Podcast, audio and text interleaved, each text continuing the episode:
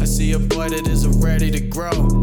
I see an idiot that's stuck on intermediate, that's cozy with his fears and past the challenges immediate. The man in the mirror is laughing at me. He sees the boy he used to see no longer happy. I want my swagger back, I want my courage back. Don't What's going on, everybody? Welcome to Down and Out, the sports and entertainment podcast, taking the world by storm. Dom Tibbetts alongside Evan Ryer, two sports quote unquote professionals, giving our best shot at the world of podcasting, but we like to have fun, keep things loose, a lot to get to today. First off, as always, shout out JD Masters and Buddha, Man in the Mirror, our intro outro music. Go show them some love. YouTube, SoundCloud, anywhere you stream music, anywhere you stream our podcast, like Spotify, Apple, Google, Stitcher. You'll find our boys, JD Masters and Buddha, friends of the program, friends of ours, folks. We know it's been a little bit of time since you've heard from us. We appreciate your patience as always. It's been a wild two weeks. We have uh, the the new birthday boy a day after his birthday joining us here today. Ev's back. We're back. Happy to be here. Uh, big two five now, Ev. Uh, how's that? How's that drop in auto insurance feeling for you? Dom, I uh, I wish I was the big two five. I am the big two six. You're Twenty six. what? I know. I'm old as fuck. Uh, it's uh, He's an old geezer.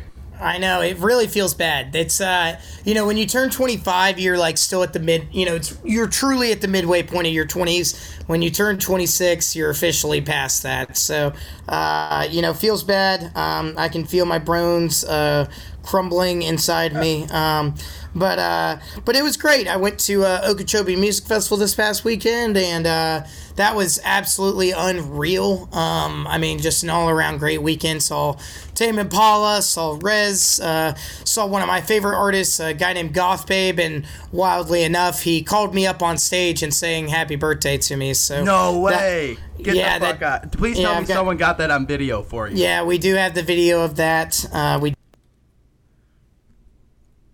anybody curious about that can see that. Uh, um, it was it was wild. It was an all around great weekend, and now I'm back to civilization. Uh, not camping and you know having to uh, sweat my ass off in a porta potty anymore. I'm you know now back in in my cozy home, uh, back to work on the uh, Cowboys and 49ers beats, and back in the world of sports dom, back in the world of the NFL. And let me tell you.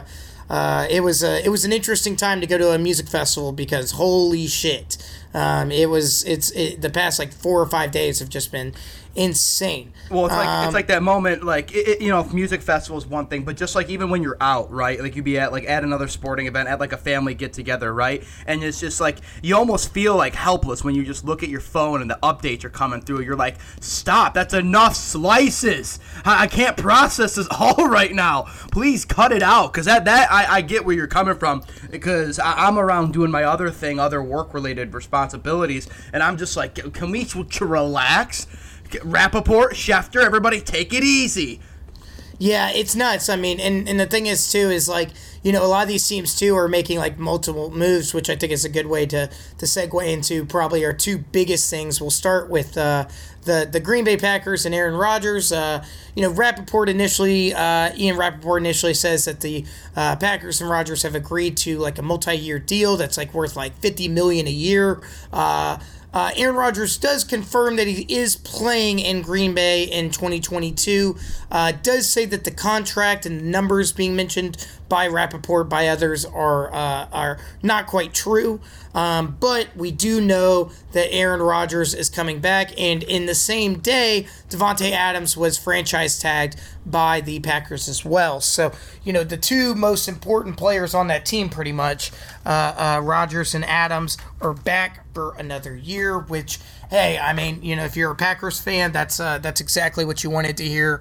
You know, I mean, there was a reality in which you know neither of those guys come back, and now instead you're getting your one-two combo, and and uh, you know, I mean, it's it, it, it's hard to think that Rodgers can't make a case for a third straight MVP, especially when he's got a guy like Davante with him. Well, I mean, and he proved that last year, and I, I definitely believe that. While, while in my heart I did have the thought that maybe this is Aaron's time to retire, I always had the feeling that you know, kind of like the Brady method, where it's like I think he definitely has some years ahead of him, and we'll get to that argument with another guy we'll talk about in a second. here.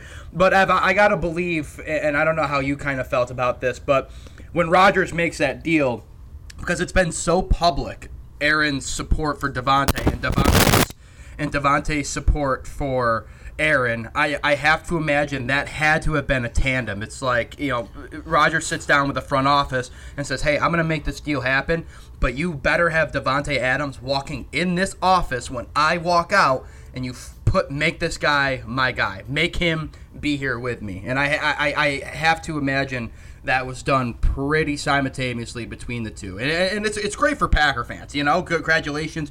You got your two weapons. You got an MVP caliber quarterback and uh, one of the best wide receivers in the game. But I absolutely, in my heart, believe that Aaron put, a, put down some stipulations to the front office when he made that deal.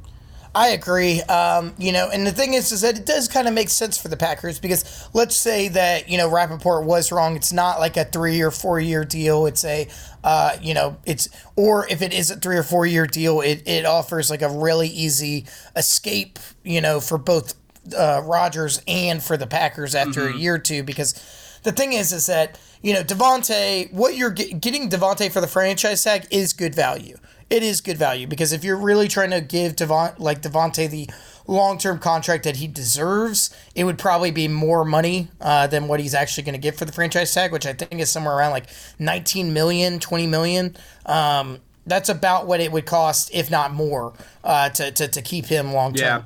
Yeah. Um, so I think you know it's it's a scenario where okay, well we don't know how long Rodgers is going to be around, and if Rodgers leaves or you know when Rodgers retires or leaves, if Davante doesn't want to be here anymore, we need to be able to move on from Davante quickly too. We don't want to be you know uh, uh, uh, you know really locked in there. So you know all around, I think it makes sense.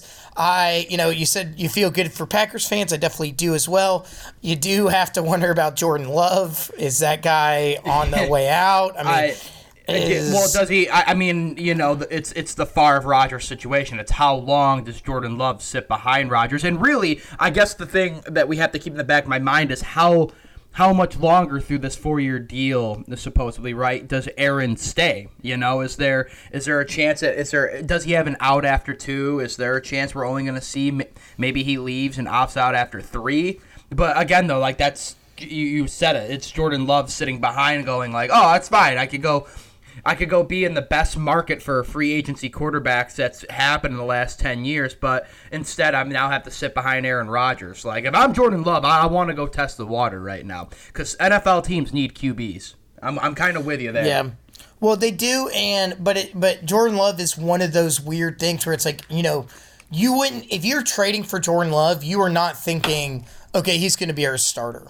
You know what I mean? Like you were thinking like you're thinking he might compete for the starting position, but you know we we haven't seen this guy. Like we really haven't. Like you know it's it, it, he is still kind of a unknown commodity in terms of starting in the NFL so 100% it's and so it's uh it's it'll be interesting to see if you know if the Packers are like okay well no we have to deal him. You know what could they deal him for? I mean they spent a first round pick on him. They're not going to get that back. Um they're you know I would think maybe a, a day two pick at best. And even then that seems you know kind of you know, like a, a stretch. So, yeah. Well, and keep this um, in mind too is that just uh, I think about a day or two before the Rodgers thing all came about, the NFL set its uh, set its cap number for the 2022 season, and it went up. You know, after the COVID um, stipulations kind of hindered in 2020 and 2021, but it's set at 208 million uh, 208.2 million, excuse me. So, you know, while while that seems like a very high number, you've sank a lot of your cap space in Aaron Rodgers, and even without this extension, if you had had if you got Aaron Rodgers to agree to that last year option that he had coming into 2022 it's going to be I, I forget the per, ex, exact percentage number, but it was a major hit on the Packers cap space. So uh, while I do feel good overall as a Packers fan because you have your one and two your offensive tandem back, I will wonder. It's like yeah, do you have to shop Jordan Love? Do you have to shop? Do, you know, is, is I, am trying to think of who other big playmakers on, on the Packers that you might have to like look to get rid of because you're pressing so close against the cap right now.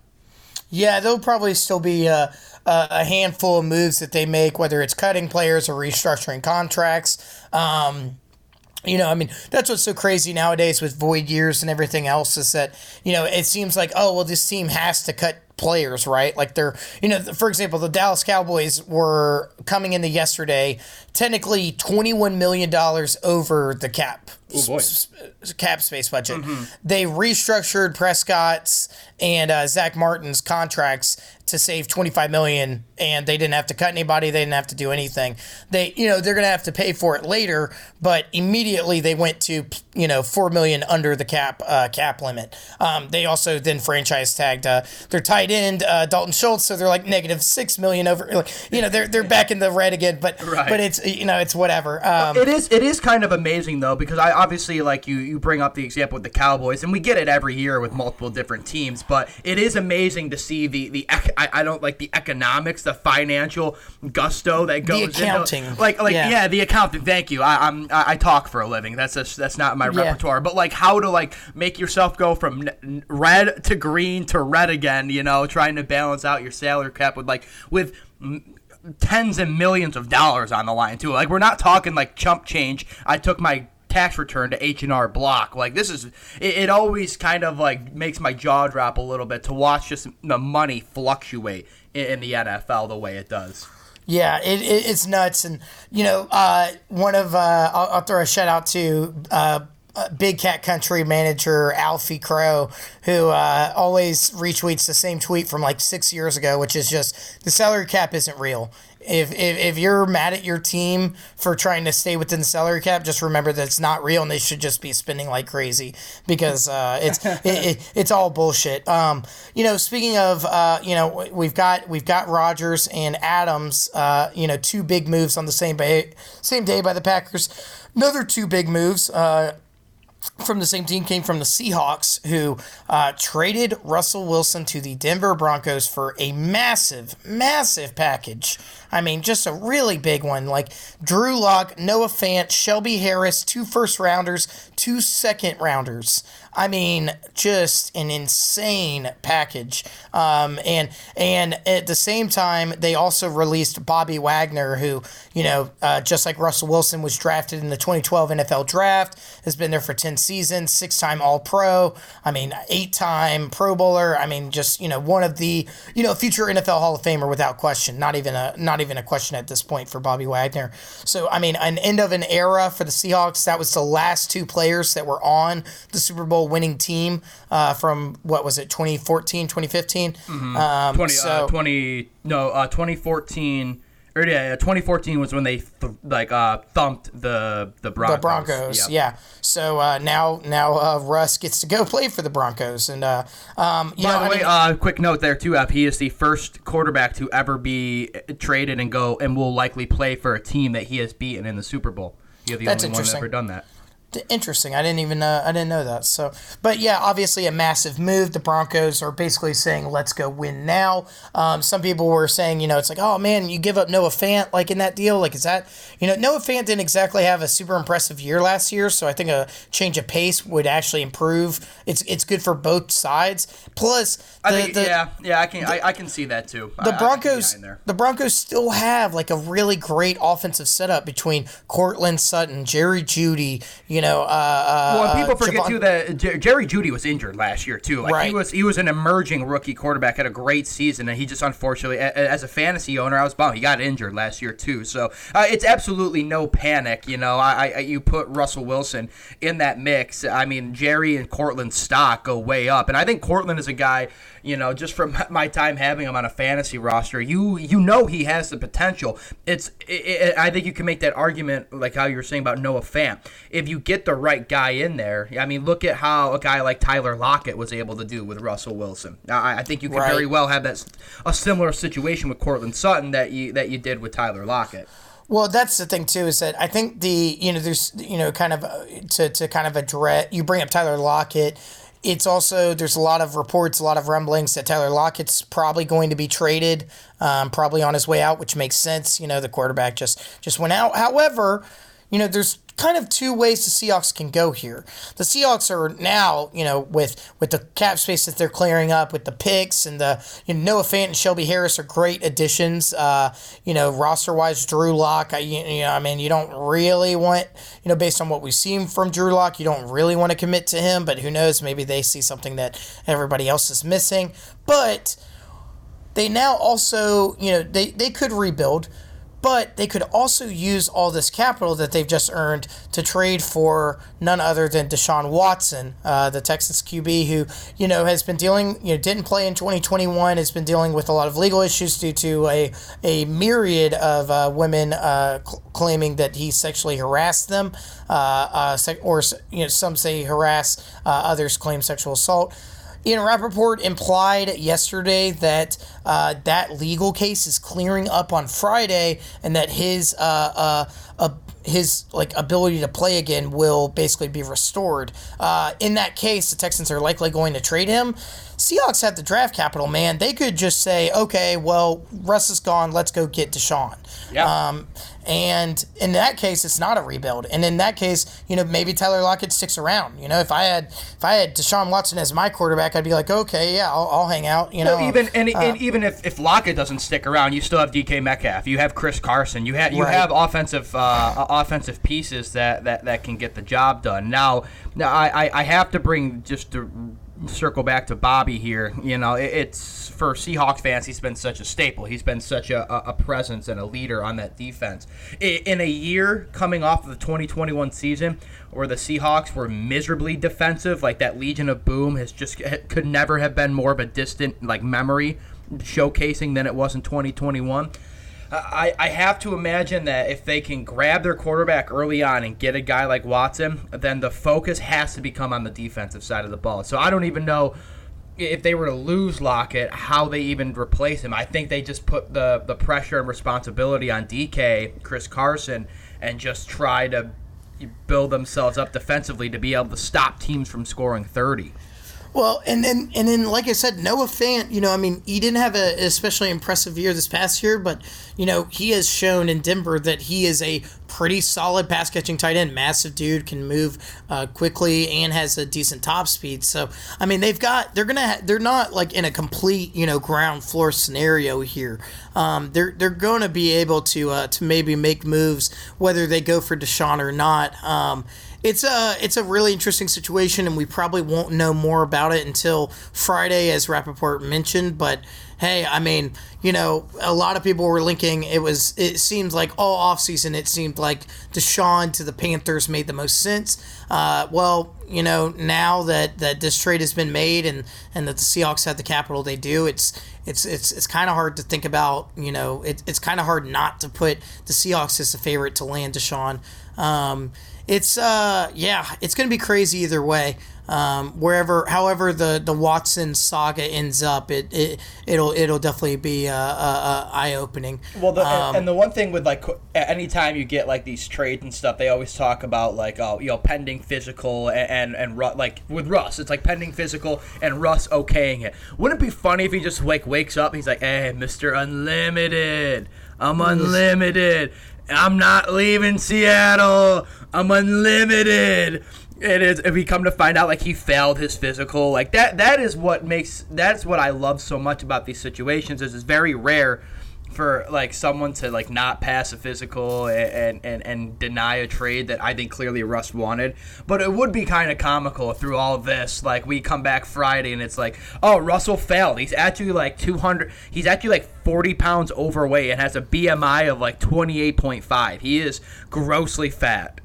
he just like let yeah. himself go after the end of this. It's it's it's it's it's the subtle it's the subtle hopes that that I can cling on to. But I always wonder if like that would just how how hilarious of a situation that could evolve into. Well, and that's what's interesting too about this is that you know it this this is now in kind of a similar in a similar vein, not in the same vein, but a similar vein to like Brady going to Tampa. This is now kind of a was Russ was Russ with the Seahawks like was it more about being in Seattle or was Seattle benefiting more from having Russ? You know what I'm saying? Mm-hmm. So like now this is a chance for him to kind of show yeah, I truly am an NFL Hall of Famer. I mean, obviously Super Bowl champ. Uh, I think I know he has at least one NFL MVP. It might be two. I think it's just one. Um, you know, I mean, it, it, he's a guy that is, you know, he's in the midst of an NFL Hall of Fame career if he goes to Denver and kind of flames out, you know, if we're if we've kind of seen the best of us, you know, you start to wonder, okay, well, where actually is Wilson in the pantheon of modern NFL QBs? And then vice versa, if he excels, you know, you, you start to realize, oh, okay, you know, he, he really is in in that top level. Mm-hmm. Um, so it's kind of a it's kind of a, a, a proving ground of sorts. Denver is uh, for for Russ. No, and, and honestly, because I thought the same thing. I was like, yeah, Russ definitely has an MVP, and I went to go look that up. He doesn't he, have one. He does not have an MVP, but he what? does have a Walter Payton Man of the Year award, which obviously Whatever. is a big deal, you know. but but yeah, no. So I mean, but he and but how many, does he have All Pros? You're looking at Dom. Does he have All Pros? Mm, let me go see if I can like find where like it like should Russell, be on Wikipedia. Yeah. Russell Wilson yeah, accolades like. I totally thought. He All right, Wilson been named a nine Pro Bowl, started two Super Bowls, won a one. Obviously, yes, we know he won a Super Bowl. No All Pros. It's not giving. It's not giving me anything. Give me like his accolades. Like why? Why is everybody? Oh no, no, I'm I'm on top of it. I'm on it. I'm on it. This is, this is why he people has, listen to our podcast. He has one. He has one second team All Pro. Why do we think Russ is so good? No, um, I'm joking, but but but Russell I mean, this Wilson is, a, is ash? Question mark. Well, this is a guy that you know had the he was the NFL passer rating leader in 2015 and didn't get selected as first team or second team All Pro. And he has um, he, he has never gotten an MVP vote pa- passing touchdowns leader in 2017 didn't get second team or first team All Pro vote. So it's kind of an interesting thing. He's also, you know, when you have to play at the same time as Tom Brady, Aaron Rodgers, I mean, you know, Drew Brees. I mean, you know, it's it, it kind of makes it tough. Well, I remember too. I mean, when he won the Super Bowl, that Peyton Manning was still kicking around too. Yeah, Peyton so Manning, yeah. he's always. While, while I will never, I know you were joking. I, I will never say that Russell Wilson is a bad quarterback because he is a Hall of Famer. He's one of the greatest that we've been able to watch. Uh, Russ's time timing as a quarterback has just kind of been a little bit unfortunate because, as you said, he's been around some of the greatest other quarterbacks that we've gotten to watch as like me and you grow up. So it just it's it's an unfortunate circumstance he's had to deal with. So like I said, I I agree with you. I think there's a lot to prove in Denver, and I think the, the, the, the pressure is on him because it's like you said it's clear that the Dem- the Broncos are kind of taking the LA Rams approach where it's like hey we can kind of get rid of the the future stock the draft capital. We're gonna put a team together that can now compete in what probably is you know the hardest division in the NFL in the AFC West because now you have Russell Wilson, Patrick Mahomes, Justin Herbert, and Derek Carr all competing for a spot, and all all four of those teams uh, now very much have realistic playoff goals. I mean, three of those teams were in the play. Uh, well, three of them should have been in the playoffs. I guess if you want if you want to talk about the Chargers collapse at the end of the season, but uh, the, all four of those teams I think now have realistic playoff expectations. So it's going to make for an interesting year in the AFC West. No question, and it, you know the dynamic it changes in the NFC West. I, I was just thinking about this too. It's like you know, I think the Seahawks kind of looked at, okay, the Rams are still going to be the Rams next year. The 49ers, you know, whether they have Garoppolo, Lance, or somebody else, um, are still going to be a very good team. The Cardinals are going to, you know, Kyler Murray's returning. They're still going to be a very good team. So the Seattle's kind of may, maybe looking at it too. Like, if they are thinking rebuild, it's like, you know what? All of our rivals right now in the division are fucking in win now mode we are not in the best position to do that. How about we just set up to be the best team in two or three years? You know, um, so so yeah, it's shrewd shrewd thinking either way from the uh, yeah from the know, Seahawks. I call that the Cincinnati Bengal approach, and look how it paid Correct. off for them. There you go. Uh, uh, there's also other news. I think back in uh, we were mentioning back in your home, uh, your home neck of the woods here in Jacksonville. They Jacksonville's made some moves that that you're particularly happy about.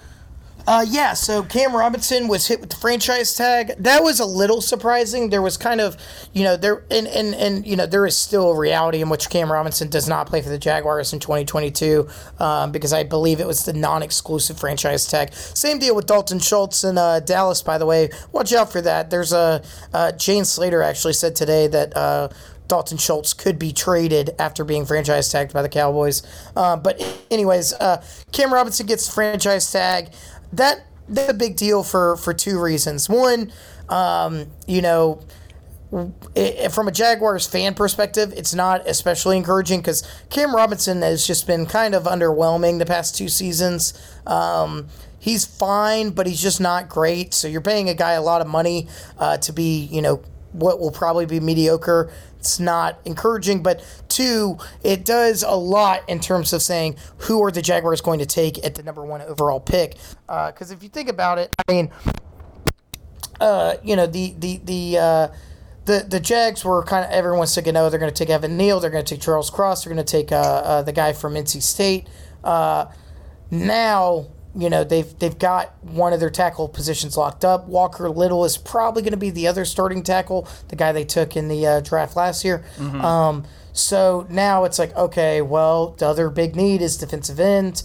Aidan Hutchinson or Kayvon Thibodeaux. Uh, I'll put it this way: Aidan Hutchinson shot up to minus two fifty uh, as the favorite uh, in Vegas uh, for the first overall pick. So seems like Hutch is uh, is is you know the likely choice now, um, and that's okay. I mean, it's not especially exciting because I don't think he's especially exciting. But if you got to take a guy at the number one overall pick, and if you're going to franchise tag Cam Robinson, I guess this makes the most amount of sense. Um, so yeah, you know, it's uh, it's it, it was a big deal just in terms of you know who's going to be taking number one overall. Right. Uh, but yeah, you know, we'll see. You know, hopefully Hutchinson's the next TJ Watt, but I don't know. I'm not convinced. Well, we'll have to, I guess, wait and see there. But you did also bring up Dalton Schultz and the Cowboys, which is one of the points we also need to get to as well, Ev, is because the Cowboys have two of their potential, you know, star wide receivers hitting the market. And, and, by two, I mean it's very clear that Amari Cooper is hitting the free agency market, and Michael Gallup could be quick to follow them. Uh, you have recently, and for those who don't know, have taken on the beat as the Cowboys beat reporter for Heavy. So you know, round of applause for those who didn't know this about him yet. Uh, I, I, what is what is the the talks of maybe where, where I, am at least as a Bills fan, I would love to hear that Amari Cooper or Gallup is coming to Buffalo. I have not heard those conversations yet. I, I guess what is going around in Jerry Land right now regarding those two. So here's the deal: the Cowboys have about two weeks. Yeah, it's about two weeks. I think it's a little bit less um, to trade Amari Cooper uh, or release him. If they don't do it by like I think the 23rd or 22nd, um, they will have to pay all of his money if they get rid of him, which is 20 million dollars. If they get rid of him before then, they can save 14 million dollars. So they will cut him if they don't find a way to trade him. Um, but uh, but or you know I mean that that seems like they what they would do because they are just so tight on money that paying Amari twenty million seems impossible. Jane Slater, I brought her up earlier, did mention this morning that. Uh, Michael Gallup contract talks are advancing uh, with the Cowboys, so there's a chance that you know if, if I had to pick a scenario that's most likely, it's not that both are going to stay. It's not that both are going to leave. It's that Michael Gallup will sign a new contract in Dallas Amari Cooper will be traded or cut. Um, honestly, I I don't see why a team would trade for Amari unless they're able to get him for a really really like cheap you know haul like you know, uh, because the thing is, is that paying him twenty million dollars, you're that's a huge, huge thing. So, mm-hmm. you know, teams are, aren't going to want to be like, oh, I'll trade you a second round pick so I can pay Amari twenty million bucks. Like, no, they're going to be like, well, why don't we just wait for you to release him? Then we can sign him to a new contract and and pay him something that we feel like is a little bit more appropriate. So, yeah, Amari's. Uh, I wouldn't expect anything to happen with Amari for probably another week or so. I could see Gallup being getting a new contract with the Cowboys like today. I could see that happening today or you know by sometime this weekend. So uh, that's kind of the situation there. Um, yeah, the Cowboys would be a good fit. The Jags have been linked with Amari a bunch because they don't. A lot of teams, a lot of people don't expect DJ Chark to come back to the Jaguars. Um, maybe that's who the Bills should go get. Uh, Dom is, you know, I mean, DJ Chark is what only 25, 26 years old. Um, hasn't really gotten to uh, getting all the opportunities or play with good quarterbacks like like he would hope for in Jacksonville. Mm-hmm. You know, going going to Buffalo, maybe Chark would be a good fit you know, a good number two behind uh, Stefon. I don't, I don't hate it, and, and and while he, I don't know if he would definitely be the shoe in for number two because Gabe Davis has had such a, a rise, and he showed that in the playoffs. I, I think a lot of Bills fans, kind of like myself, I'm open to the competition, and I think if you were to bring in, you, you go back to like Gallup or Amari Cooper, I think like one of those guys take the two spot and compete with Gabe Davis. I think DJ Chark absolutely could could compete with Gabe for the two spot if he's brought in there. But I, I mean, I would I would welcome it because I, I also know that uh, on a on a team who who has to be a little bit more budget friendly like the Bills are. Uh, I know how important it is for them to get a weapon and get a guy, you know, who who can help, you know, bring some some added speed. Um, I don't know if that's pr- particularly DJ Chark's most like hounded area if he's a he, speedy guy. So what what I would say is that Chark isn't gonna like blow you away with speed, but Chark's like number one area of like effect is like long long range. Like he is so good at high pointing the ball and going up in the air and getting, you know, getting space downfield and then going up and getting the ball. You know, he's not going to catch and then run 50 yards and, yeah. and mm-hmm. you know, whatever. But but at least in terms of a, a long ball option, he, he definitely is very good at that. Yeah, and, and you listen, the Bills have their speed guy in, in, in Isaiah McKenzie. Uh, that's there. And with Cole Beasley uh, being granted permission to seek a trade uh, from the Bills that, that that came out a little bit last week. I, I don't I don't think that's uh I don't think that's out of the possibility at all. Uh, I would I would very much welcome that. I've always thought that DJ Chark had the potential to be there, and, and, and if so, you know I, I don't think he'd ever I don't think it'd be a bad thing for DJ Chark to be catching balls from Josh Allen. But I will say one thing that the Bills' main focus. Um, and, and definitely moving towards the draft is going to be the cornerback position. So how they approach that, if it's all draft or they want to look and seek out for cornerbacks, that might be the role that I think you're going to hear the Bills kind of attack first because Tre'Davious White um, recovering from an ACL they're not going to rush his recovery because he's the he's the franchise cornerback. Um, Dane Jackson had some bright moments, but the organization and fans alike are not pleased with you know how how we see him progressing and how we see him fitting into the starting role. Uh, Alabama guy, Ev Levi Wallace, who's done some really good things for the Bills uh, throughout his career with us, uh, set to become a free agent next week, and I, I, I don't hear any chatter about him signing back with the Bills. So I, I think the Bills have to address the cornerback situation first. Sure up, make sure you're you're you know, two hundred million dollar or four hundred million dollar quarterback, whatever the deal is. Uh, make sure Josh is protected, and then go get him some weapons. But I, I, think I think DJ Chark fits the mold of a guy who I think the Bills could get on a, a, a particularly budget budget friendly deal. So I'm here for it. I, I would be open for it, and I, I put I put my trust into Brandon Beane. I'll say that because there's other issues that that we can talk about in a future show when more gets developed. But there's been a lot of uh, uh, a lot of tension in the locker room between the coaching staff. Uh, you know, players still kind of wondering what happened in Kansas City, what happened in those final 13 seconds. Uh, a couple players have reported to the Athletic that they haven't been given an explanation on what happened, and like they kind of just left everybody like they did the media and the rest of the world. They just said, "Hey, it's execution. We got to be better. Move on." Like no one's gotten a good answer from there. So unfortunately, I think the Bills are are fighting some bigger issues at the moment. But we'll we'll just have to see how that how that plays out and and where they where they go and uh, attack it from there. True. Well, Dom, I think. Uh you know, I, I think uh, I think it's time to make some money. You know, unless you had anything else. No, I'm good. I would love to make some money because I am not a receiver that's about to make twenty million dollars next year. So uh, that sounds good to me, folks. We're gonna go to the cash grab when we come back. NBA, college basketball, MLB lockout talks, bunch to get to. So stick with us.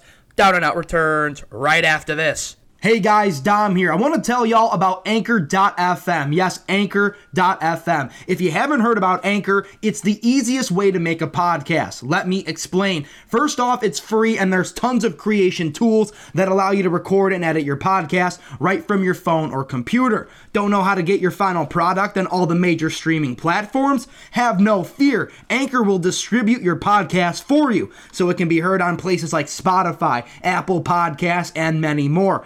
You can make money from your podcast with no minimum listenership. It's everything you need to make a podcast all in one place. Download the free Anchor app or go to anchor.fm to get started and tell them Down and Out sent you. All right, let's get back to the show.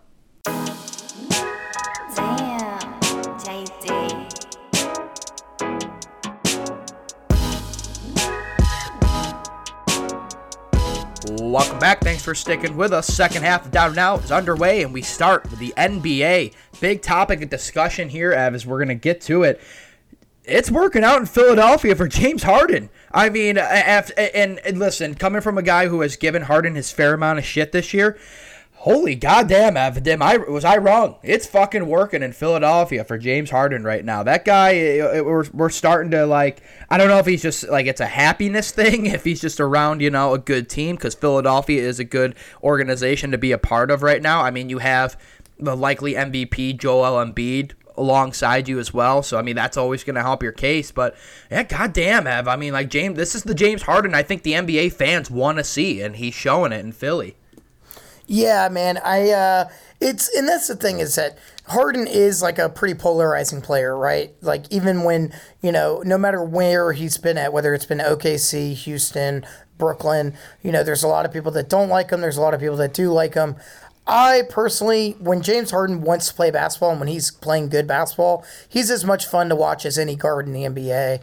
So watching him kind of get back on his shit in Philadelphia, I'm encouraged by it. I also have a soft spot for the Sixers for whatever reason. Um, I think of all the teams in the East that aren't the Hawks, I'd probably prefer to see them do it of yeah, anybody. I can, get, I can get behind that too. I because what do the Sixers do to you, right? Like, yeah, I, well, that and you know the Sixers. I mean, just all around, just uh, I don't know. I think I think it probably for me just goes back to like our childhood of just watching Allen Iverson and thinking he was the coolest guy ever. Definitely. So, um, so you know, I mean, it's awesome to see that. You know, and and you know, at the end of the day, too, it's just like in general don't you want to see good players on in places that make them happy? Yes, and absolutely. And yeah, and I mean that's that's what's kind of happening here. I will say that uh, you know, it's uh, it's it, it, it seems like Ben Simmons' arrival in Brooklyn is not quite as like it hasn't gotten off to quite the same start, but that's you know that's to to be expected. I think I think you know we kind of just forgot that how good Harden still is. I mean, he is you know obviously you know past his prime a little bit, but I mean this is a guy that you know when he's when when he's getting open looks, when he is able to draw like defenders and create space for for for his teammates, he's able to go off. I mean, he set the in the in terms of a five game span, his first five games with the Sixers is the most amount of assists. He had more assists than any other Sixers player in history over five games. I think he put up like something like 68 assists over five games. I mean, he's he is he is like gelling right away, and that's I mean, hey, that's that to the rest of the Eastern Conference, you should be worried. Oh, it's absolutely that it's taking no time at all for for uh, for for Harden to get into the groove. I mean, that's a that's a huge thing. So uh, it's uh, it'll be you know it'll be interesting to see if if this is kind of just you know the the the the, the fresh air is is doing it, or if or if it's going to be Harden doing it consistently. But but hey, from the Sixers' perspective, it couldn't be starting any better. We've talked all NBA season long on this podcast about how just you know. Uh, top heavy the Eastern conferences and the the the kind of the top six teams have kind of been able to separate themselves and, and put themselves, you know, 15 to 22 plus games above 500 at this point. So the conversation has always revolved around, you know, who, what was going to be done to to be the difference maker. You know, like you look at the Bucks, it was like, all right, is Giannis going to be the guy? Who can again retake the Bucks to the glory land and, and, be the guy who separates it. You know, you look at the Heat. The Heat have started to show that that that that bubble magic again, and now they've kind of retaken that spot. The Bulls tailed off a little bit, but they're keeping themselves in the race here. And the fact that you can lose five games in a row and still be in that four spot, I mean, it says. I think it still says about the quality and talent that Chicago has. Now, Philadelphia, though, it, it, with the fact that you added a superstar in James Harden, let's let's I will call it as it is. He is a, a, declining superstar, but at one point he was a superstar. He's an NBA MVP for a reason. The fact that you're able to add him and he's made the immediate impact that he already has, to your credit, I, I would agree with the point that I put put the Eastern Conference on note. Philadelphia versus Miami in a Eastern Conference final. I'm taking Philly in like five, dude. Honestly, I, I, I, I, I love I love Miami. I have again a soft spot for Miami. That's probably my big Eastern Conference team because uh, I was once a Heat fan. Uh, but it's you, you, put you put Joel Embiid and James Harden on the same roster, and you put that in, in clutch situations, and, and the they are playing when it actually matters in these close games and big games down the stretch here in the second half of the season. Yeah, I gotta feel good. I'm feeling good if I'm the Sixers, and and, I, and I'm like you. I don't really know what it is about James Harden that got him extra motivated to be here. I mean, maybe he's just a guy who has to really be like, hey, I can't deal with a team who's eighth in the standings right now. Like you have to put me second. Maybe he is just kind of a he's kind of a head case in the fact that he just doesn't want to play on a shitty team. Well, I guess I guess now that he's on a good team, he's going to do everything in his power to make sure that they don't be that the Sixers don't become another shitty team, another Brooklyn Nets team that tails off to eighth in the conference. You know, so uh, it, whatever whatever he is sipping in the water in the city of brotherly love. Keep sipping it, James Harden, because it, it is it is refreshing to see. It is good to just like. That's why I Uh, you know, you talk about like a Kyrie Irving. Like, I want to see Kyrie succeed because Kyrie playing good basketball is so much fucking fun. I don't want to see Kyrie have to miss games anymore. And it's the same thing with James Harden because, like, when James Harden gets to play James Harden basketball, that shit is so much fun. That's also a little nostalgic for us because we got to see James Harden in his peak. So why, like, to your point again, why why would anybody not want to see that unless you like you hate the Sixers? In which case, I understand but still, like it's it's it's it's good for the world of NBA basketball. Long story short, that's that's the point I'm trying to really sum up with this is that James Harden doing good with the Sixers is good for the sport, and we all should we should be happy, embrace it, watch it, and just hope our team, hope your Hawks, and hope my Lakers don't ever have to face them in the playoffs. Yeah, yeah, it's uh, it's you know I I think if I had to pick a dream finals right now I'd want because the Warriors are kind of falling apart. I mean, they just went 0 4 on that most recent road trip. Um, I think you got to say it's Sun Sixers right now. I think that would be really fun, especially considering the matchup of like, you know, Embiid is the best, like, you know, the best big man in the NBA, right? Mm-hmm. Like and and and don't get it twisted. Like DeAndre Ayton is extremely good too, but I think the Sixers had the advantage there. But the Suns clearly had the advantage in the guard area, right between Devin Absolutely. Booker and, and and when Chris Paul comes back. So you know, it's uh, it, it, I, I I already love. I'm already salivating at the idea of a of a of a seven game uh, series between those two teams. Um, you know, speaking of basketball, Dom, we also got uh, uh, it's. You know, I mean, if we are in the nitty gritty. I mean, it is March 9th, my man. It is, it is, we are. It's madness, I mean, baby. We are, we are in tournament week. Uh, and uh, and there's a lot going on. I mean, Alabama. Uh, I'll, I'll, go and you know, knock this out of the way so that you know we can just say Alabama just lost to two unranked uh, A&M and LSU teams in the season before the tournament, so I'm feeling bad. Um, but you know, whatever, it's fine. Um, you had you had a great weekend at, at your concert, your, and then you had a great. Yeah, I didn't have to watch either game. I didn't have to watch yeah, either game. I exactly. was at concert. You got so yeah, to take the good with the bad. Yeah, exactly. So who knows? Maybe they put it together in the SEC tournament. But for being honest, I feel like it's a two horse race for the SEC tournament right now, and that's Auburn and Kentucky, and then everybody else is just trying to play spoiler almost. Um, I uh, I really hope Auburn loses the SEC tournament. They're going to win the SEC regular season, or they did.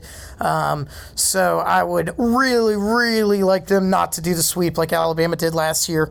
Um, so we could still hold that over them, but either way, I mean, it's hard to think that Auburn's not going to be a one seed at this point. Kentucky's probably going to be a two seed when we get to the when we get to the tournament.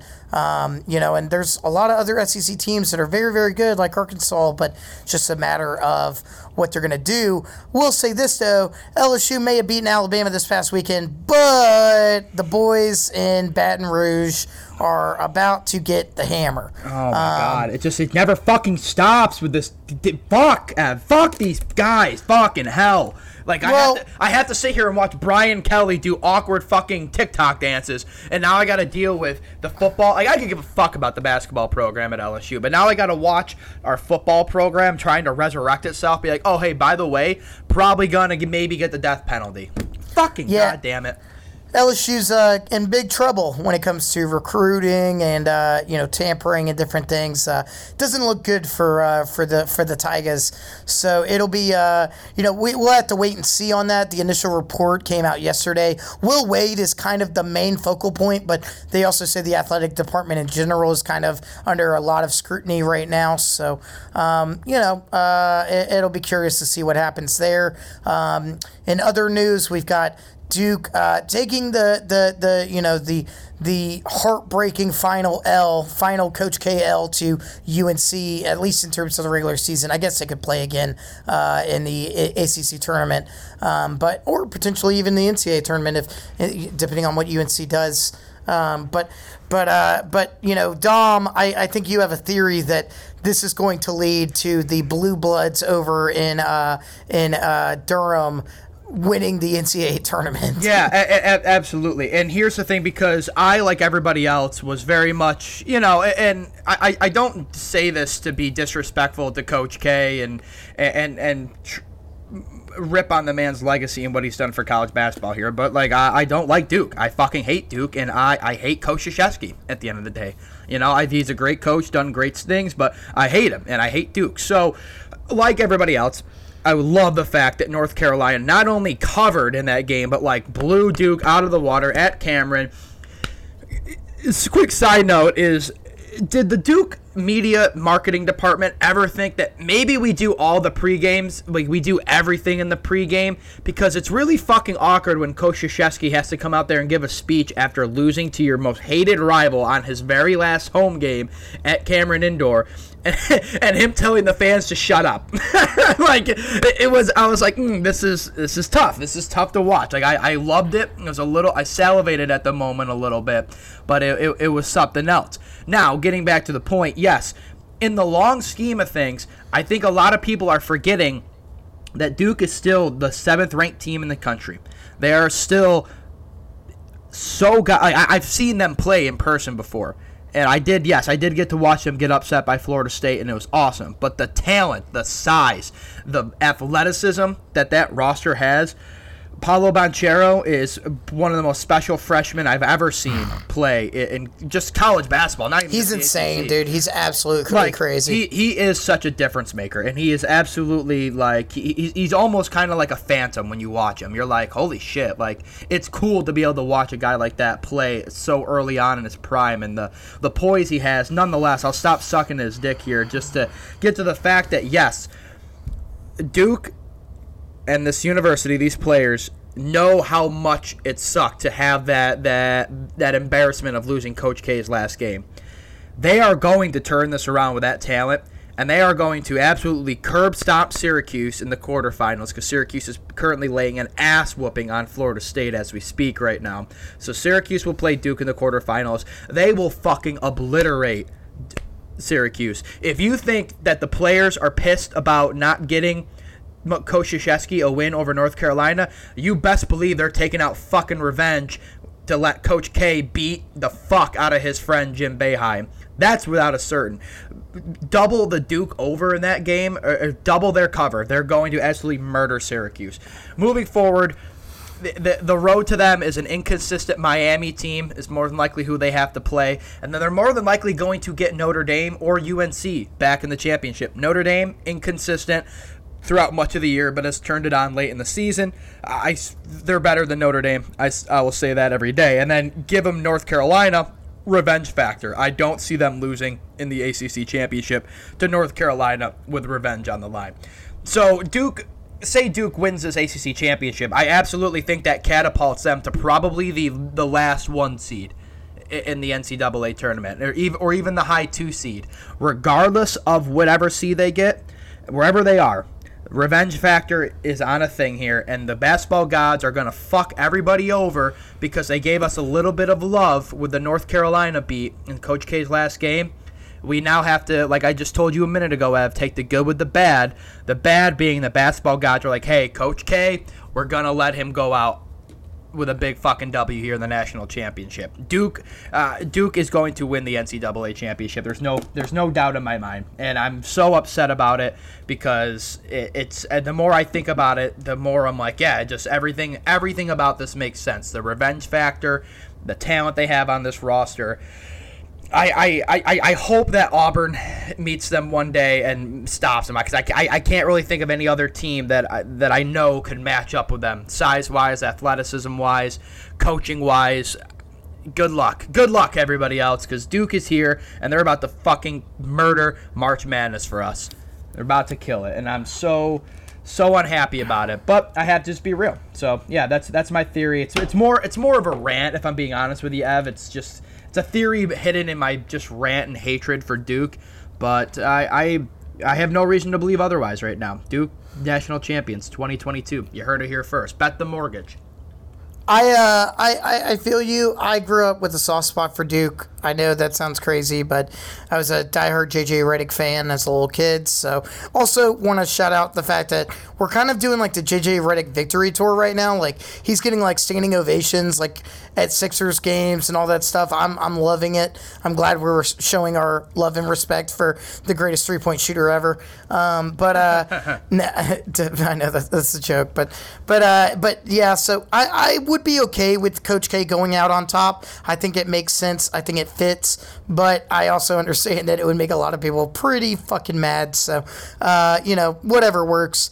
Um, uh, oh shoot, I had something on the tip of my tongue. Oh yeah, well Dom, it doesn't seem like uh, Syracuse is a get it together in March type team. It does not. Uh, but but but you know, what are you thinking? Like, are you? Is there any way they win the ACC tournament and sneak in there, or or what do you, what do you, uh, what do you? Uh, well, the only way they get into the NCAA tournament is if they win the ACC. But that's what I'm saying. So yeah. yeah. I mean, they would have to prove that whole theory wrong. Like I said, I they're they're they're currently whooping ass against Florida State, and I and they're so they're gonna play Duke next, unless.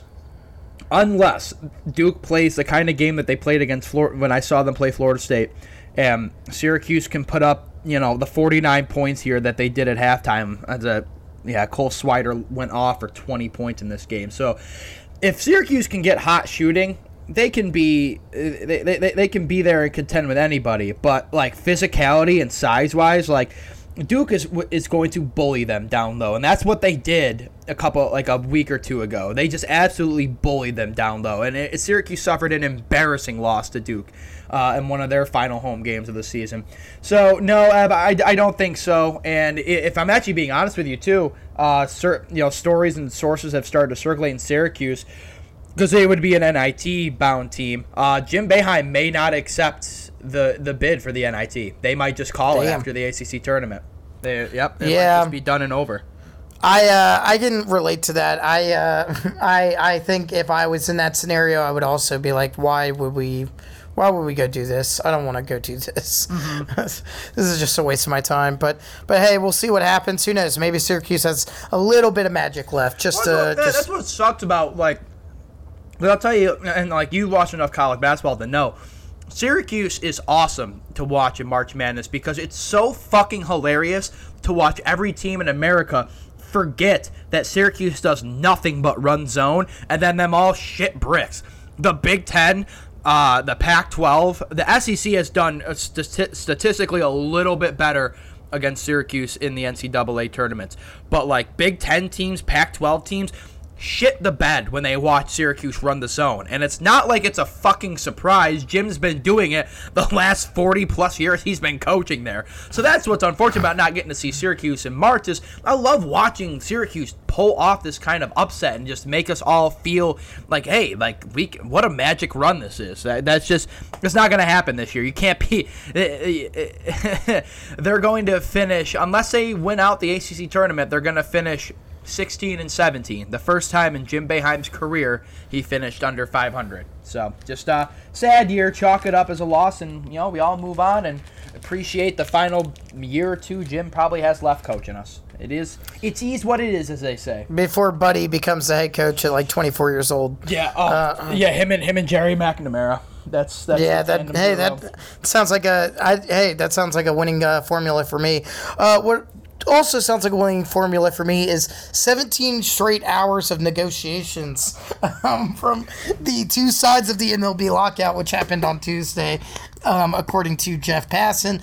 Um, I mean, it sounds like progress is being made, Dom, in the MLB lockout. Um, but you know, it's it's also still very very fluid. Apparently, the MLB is trying to set up a deal to where they would still play 162 games. If you know you didn't hear this, Rob Manfred you know, quote unquote, canceled the first uh, two series of the season, even though really he didn't cancel it because they're still going to try and do a 162 game season. It's fucking bullshit. Um, but but hey, that's the MLB owners and that's Rob Manfred.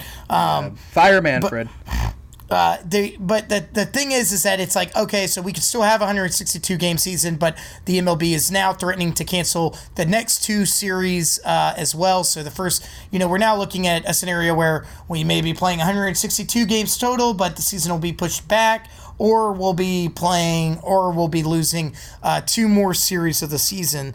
I just don't, Dom. I'm just so tired I'm so tired. Like I know that they're close. I know we're not far, but at the same time, I'm just like, what the actual fuck?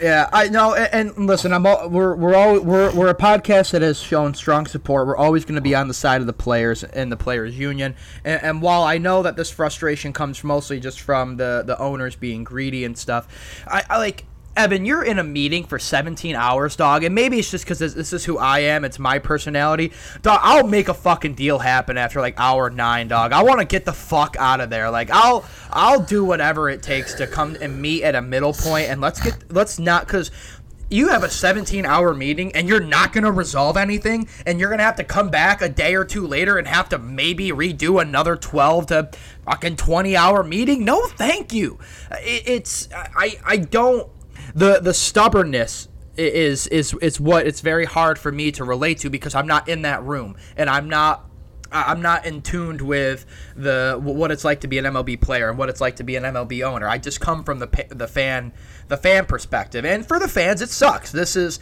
this is what after a year where the MLB was starting to make such strides and was starting to you know increase popularity and you had the st- superstar of athletes getting to shine in very bright lights and all this kind of thing. It's just it sucks for the progress of baseball and it sucks for the fans and I, I, I like you I'm so I'm so over it I'm so fucking over Rob Manfred.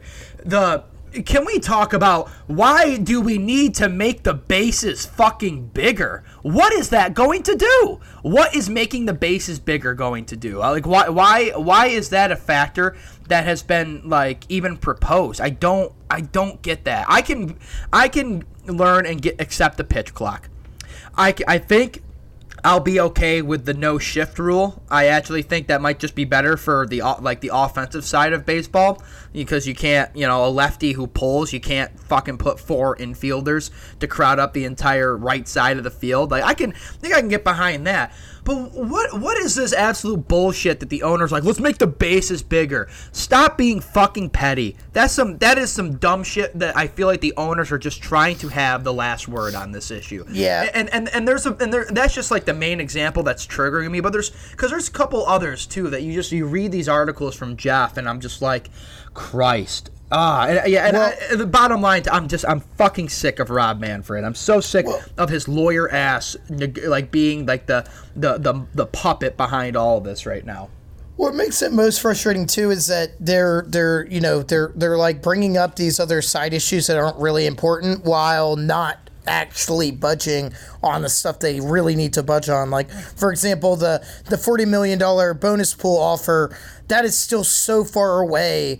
They they've only bumped it up, I think, a total of ten million dollars from their initial offer of thirty million. The union has not budged from seventy five million dollars in that offer pool. The the MLB is also really like really adamant on trying to do an international draft, whereas the MLBPA really hates that idea. And, And you know, David, I Or- mean, David Ortiz came out and as a huge voice of being someone who was against that international draft right. as well. And as someone who is international, you know, it's it's important that you know you have someone like that uh, saying that stuff. Um, you know, it's it is. It's unfortunate that it is what it is, and it's it's so frustrating too when the MLB and Manfred are coming out and framing it like you know the the the that the MLBPA is not the one who's playing ball. The owners are the one who created the lockout. They're the ones who start a lockout. Like that's how that works. Mm-hmm. So don't don't. I mean, you you can say that okay. Well, maybe the the players need to be more diplomatic, but at the end of the day, the lockout is happening because of the owners, not anything else. Um, so yeah, it's it's all just I don't know, man. Well, and, it's and the, the main issues that, that are keeping the, the players from playing and getting into spring training right now are all stemming from again the stubbornness of, of the MLB owners. Like why why can't we not, why can't the owners you know, because it's gonna benefit them in the end to help them make their fucking money with revenue. Get get the guys playing, and then you can handle some of this other small stuff, right? The international draft, the bonus pool, the bait, the fucking base size. Ah, that's so fucking. It feels. I feel stupid for even having to even say that, right? But all these little smaller things. Let's get the guys playing, and then let's do that in the shadows. Because guess what? Me and you will probably stop doing bitching about the lockout when the guys start going. We'll. I bet you all of baseball fans will eventually like just be like, yeah, well, you had to do what you had to do, and we got baseball. Like we'll we'll probably brush it to the side after all this. Like get get these guys playing, and then s- settle all this little subtle small bullshit. Get get that done while you can hide it in the shadows while everybody's playing baseball again. Uh, it- I, I don't know. I, again, I, I'm just trying to speak as clearly as I can about this situation. I come from a, fan perspective, but I, I, I just get the guys playing and settle this other stuff elsewhere. Fuck you, owners. Yeah, hopefully, uh, hopefully, you know, by maybe like Friday, that's kind of like what people are saying right now is that by the end of the weekdays this week, that you know, there's a very real chance for an agreement. God willing, that I, I, I hope that happens because otherwise, we, yeah, we're, we're really getting to the point where 162 game season would just wouldn't really be feasible. Um, you know, we're already talking about pushing back dates you know, to, to, to just make 162 games work right now. That's not even considering, you know, uh, uh, you know, what what happens if, if we if we go another week without a deal. So, um, yeah, just come on, just just give give us what we want. Give us give the give the fans baseball. You're not going to be able to convince fans that it's the players' fault. You're not. Sure, some fans may believe that, but but at the end of the day, that's not how this works. That's not how it's going to work. Uh, and and and it's it's time to it's time to move on. Yeah, it, it, it, it really is, and, I, and I'm looking and I, quick appreciation as journalist to journalist, and I, and I know you echo probably the same thing. Uh, Jeff Passan has been doing great on this, like being able to break it down for like I think you know even non-journalists to kind of understand it. Uh, just want like he this guy has been working his absolute nuts off, and I can't- the goat. Passan's yeah, like the I very much appreciate Passan's effort in this because he, he he he has done a really good job of keeping us informed and, and, and breaking this down in terms that at least that like my little simple brain can understand. Same, same, same. All right. Well, uh, honestly, Dom, I think I think that's all I've got to say about the the the, the lockout. Was there anything else you wanted to bring up? No, I'm good. Just make it happen. I want baseball back. I mean, like you're Same. you're one of the examples. Like last year, how you were saying you got into baseball. Like there are there are the these new fans coming in, and this is my biggest gripe with Rob Manfred is his inability to like capitalize and, and make baseball like the a booming sport that it could be. Like you had some momentum and you fucking stopped it right in its track. And we got to start from ground zero all over again, which is not the worst because you yeah I mean you still have like for example like Ronald Acuna showed up for some for some uh, some Braves uh, practices they were doing on. You know, Mike has been seen in the Mike Trout's been seen in the cage doing stuff. Tatis has been training and stuff. So like you're gonna have, you're gonna have those guys, right? But I'm just I'm so frustrated with the momentum stoppage that we have to deal with here. So that's really it's really it. That's where my frustration comes from. But uh, I I have said my piece. I think it's time for us to uh, plug plug some things and and hit the road. How about it? Sounds like a plan. Um, I just want to say, uh, you know, uh, you can go uh, follow us on Twitter at Down In Out Podcast uh, on Twitter. That's a uh, great way to uh, see when new episodes drop. To you know, communicate with us. We'll definitely respond and, and chat with you, or or see whatever else we're talking about. Um, you can also go give us a five star uh, review on Spotify, Apple Music, Stitcher, whatever you you listen to us on and that is sincerely appreciated because it makes us look good. And you know if someone's scrolling on up to the podcast and they see five stars are going to be like oh wow okay this is probably worth the shot. So uh, yeah please do that. Um, i also want to say other final messages. Thanks so much for the birthday wishes. Uh, it, it, means a lot to, to, to you know for all the homies and all the friends and family and stuff to uh, to to you know reach out and, and say happy birthday. It was a, uh, a fantastic way to ring in 26, and and I'm excited to see what 2022 has to uh, has to offer for old uh, Evan Ryer. So. Good stuff. Uh, it was a very, very nice birthday celebration. I will say the video of them singing "Happy Birthday" to you. I saw it on your dad's Instagram last night. Yeah. Oh, that was. I, I could see the secondhand embarrassment rolling off your face. Oh, it was so good. I chose. so I chose. I chose my my. You know, in in the South especially. I think other parts of the country do it too. But the true redneck way to celebrate your birthday is to go to hibachi. Um, and and so I, I brought that on myself. I knew what I was getting into, and it was worth it. I'm still eating leftovers, so it was definitely worth it. Good stuff. But, all right. Well, yeah, and while you're showing some love to our podcast, the five star reviews, that shit is major key, as DJ Khaled says. So we can't appreciate you guys for that. Also, go show some love to JD Masters and Buddha. Man of the Mirrors, our intro outro song you're hearing right now. Uh, they both got their own independent music lives as well. Go make sure to shout them out on YouTube and SoundCloud, anywhere you stream your music, anywhere you stream our podcast, like Spotify, Apple, Google. They will be there. So we thank you guys so much for being patient with us. We're gonna hope to uh, start churning out more and more content here. It's just a busy time of the year for us and a time for us to kind of recharge our batteries. So we'll keep you in tune and we look forward to talking to you all next time. But until then, arrivederci. Later. Sitting in the corner in the dark like Riddick with the notepad out thinking lyrics. I ignored your story cause I didn't wanna hear it. Bitch, did you ever really catch a switch where I went from rock to Buddha? Caught the vibe like a fish. Assist like white chocolate, handing out a dish. If the devil shows up in my soul, he does wish. I might accept the offer cause I wanna grind like Carson. Give the trophies to my mama, make him sweat like a sauna. Cause act like I can't, then I'ma spit like a llama. Take your girlfriend out and give a Balenciaga. So check me out, fill me up and watch me bounce. Cause the new man in the mirror is looking like a mouse. Switch places, change faces. Now Buddha runs a house. Trust hip hop more than bitches, so I'ma take her as a spouse. Or at least a concubine. If in front of my God feel divine, I'ma grab it like a shield and I make it shine. Cause when I'm polished, I'll abolish if you cross the line. That's how I am feeling. Keep growing like a giant, go through the ceiling. Man in the mirror, doubled up. Now you all the fuck. We go again, but when we stop blazing. Boom, boom, pow, pow. What you gonna do now? Especially when I bring the energy like it's a powwow. Besides, find a mirror, paint your face, cause you a damn clown. Look around, only one that isn't on my wagon now. The name is Buddha, bitch. Damn, JD. Uh, look around, only one that is, and I'm a wagon now.